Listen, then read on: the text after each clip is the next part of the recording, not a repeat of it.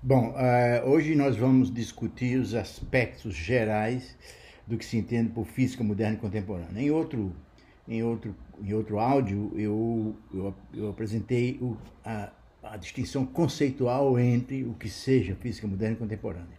Quer dizer, um, esse termo é muito, é, esse termo é muito interessante.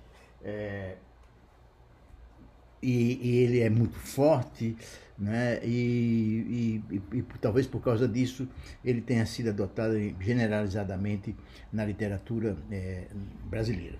O, na verdade, eu distingo o que seja física moderna do que, e física contemporânea. É isso que nós vamos ver é, aqui. É, é repetindo o que eu disse no outro áudio, é, a física moderna, é, os pontos de início de física moderna e início de física contemporânea não são é, muito precisos. Você vai encontrar vários físicos que vão determinar, definir, escolher um ponto inicial para cada um deles. Para mim, a, a, física moderna começa nos estudos dos raios católicos. Né, que lá nos anos 1830 por Faraday, depois teve um avanço muito grande de, nos anos 50 porque os os sistemas de vácuo eram muito bons, né?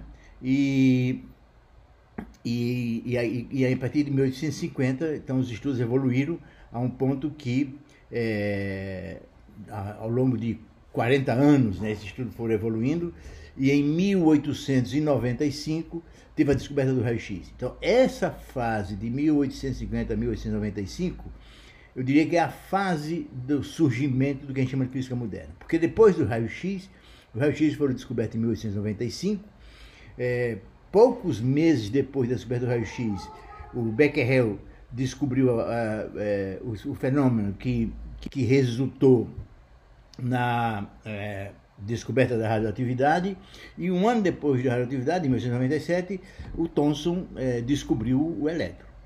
Né? Então, então é, a, e, e, no final, e, e, nesse período também o Lena fazia experiência de raios catódicos e de experiência de efeito fotoelétrico, que tinha sido descoberto muitos anos antes. É, então, esses três fenômenos, no início do século, em 1905, o Einstein resolve, propõe a sua equação do efeito fotoelétrico. Então, então a, a física moderna começa daí. É, ao longo da primeira década de, de 1900 até 1910, o Rutherford, a Madame Curie, mas sobretudo Rutherford, faz muitos experimentos com espalhamento é, de partícula núcleo, sobretudo de espalhamento de partícula alfa, e isso no final da década de 10, é, isso, de, da década de 1900, né, até 1910, foi em 1911 na verdade, é, ele, ele, é, ele, ele propôs o seu modelo atômico né, com um núcleo muito concentrado, a massa núclea praticamente concentrada no núcleo, num espaço, num volume muito pequeno, em volta do qual giravam os elétrons. Isso daí, é, em 1912, o, o, o Bohr começa a trabalhar com isso e, e, e ele é, desenvolve o seu modelo, o modelo de Bohr. Né? Então, e depois de, de 1913, quando ele publica o trabalho sobre o modelo de Bohr, o Bohr, até 1925 tem uma evolução e em 1925 começa o que se chama de verdadeira mecânica quântica. E entre 25 e 45, digamos assim, para arredondar, é, tem toda a transição para o que a gente chama de física contemporânea.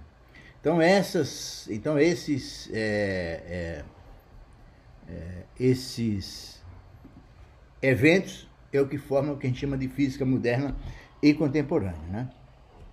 É, então, é,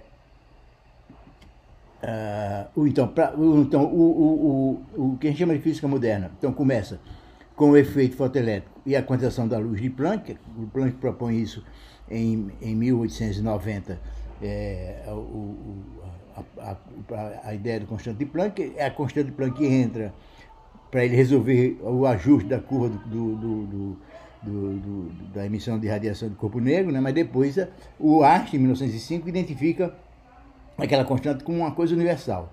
E aí, então, é, tem verdadeiramente o início da mecânica quântica. Né? Então, é o que eu falei. Então, tem o efeito fotoelétrico, tem a descoberta do raio-x, as suas aplicações, a descoberta da radioatividade e suas aplicações, é, a descoberta do elétron, a, a, bom, aí em 1905 surge a relatividade especial. Né? É, e então tem esses, esses, esses assuntos e tem termos de hemodinâmica que são muito é, é, importantes e não conhecidos, como a própria radiação de corpo negro, né? É, e finalmente o modelo atômico de Bohr, né? E aí nesse período logo depois da da proposta de Einstein para o efeito fotoelétrico, né? Começa a surgir uma questão sobre a, sobre a dualidade partícula-onda. Essa dualidade partícula-onda vai ser muito contestada pela comunidade científica, né? E em 1920, na década de 1920, o de Broglie encara essa questão, de Broglie dá uma visão teórica para o problema muito interessante, né? É, então, quando em 1925, é, 24 e 25, o Schrödinger e o Heisenberg propõe as suas, os seus dois modelos de, da, da, da, teoria atômica, né? aí surge o que chama de mecânica, a, teoria quântica, a mecânica, a verdadeira mecânica quântica. Né? Então aí é, para mim, o, o, o, a, o, o, ponto máximo da física moderna. A partir daí vão surgir as aplicações que vão, é, que vão é, é, proporcionar é, que vão proporcionar o, a física contemporânea. Né? Então, então, é, então aí estão as várias aplicações é, dos, dos, das descobertas iniciais, não é isso? É, descoberta do elétron em 1897, né?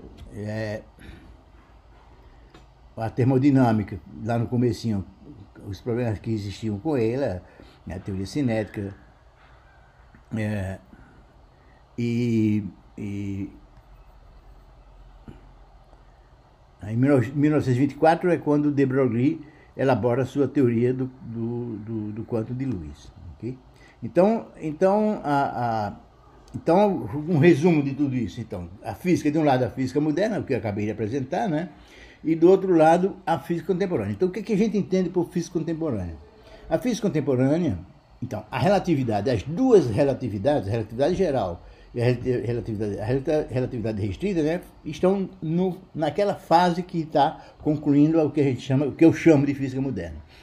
Em 1905, o Einstein escreve o seu famoso artigo sobre a, sobre a relatividade restrita, não é?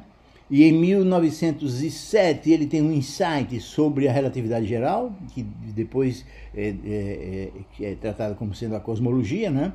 Mas em 1915 ele escreve a equação que é considerada como o início da relatividade geral, 1915. Então, relatividade geral e cosmologia surgem em 1915. E isso, a partir daí, começa a ter toda a intensidade e, é, e, é, e esse é um assunto vivo, instigante, é, muito estudado por uma, uma, quantidade de uma comunidade científica imensa né, até hoje. Então isso é uma parte da, da, física contemporânea. Outra parte da física contemporânea é a parte relativa à astronomia e astrofísica, né? A física de partículas né? e a mecânica estatística. A mecânica estatística que surge depois de 1925, né, com os avanços propostos por Schrödinger e Heisenberg. E a mecânica estatística, então, tem todo um um desenvolvimento famoso até hoje, né? É, essa, essa, essa mecânica estatística, ela suporta vários estudos da física da matéria condensada, né? E que no início era chamada de física do estado sólido, tá certo? A física do estado sólido tem origem na mecânica quântica de Schrödinger e Heisenberg, né? É, e, e, e, e aí a física nuclear. Então, nos anos 30, a física nuclear, a gente pode dizer que começou lá com Rutherford, basicamente, né? É, mas ela teve um grande avanço, foi depois da, das equações de Schrödinger e, e, nos anos 30, né? Então, a, a mecânica quântica de Schrödinger e Heisenberg melhorou muito a compreensão do que era a física nuclear.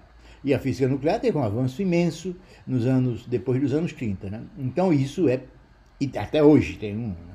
Então, isso é o que a gente considera de física é, contemporânea.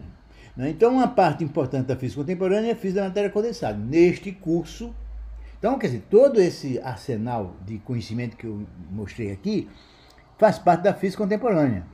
Mas, nesse curso eu vou, eu vou tratar da física da matéria condensada, física contemporânea, que vem da física da matéria condensada, e suas aplicações. E vou dar um, e vou dar, e vou dar um foco específico. As aplicações da física da matéria condensada às ciências da saúde. Tá? Então, é, todos os avanços que a física da matéria condensada permitiu hoje para ser usado no, nas clínicas médicas, hospitais, ambulatórios, etc, etc. Né?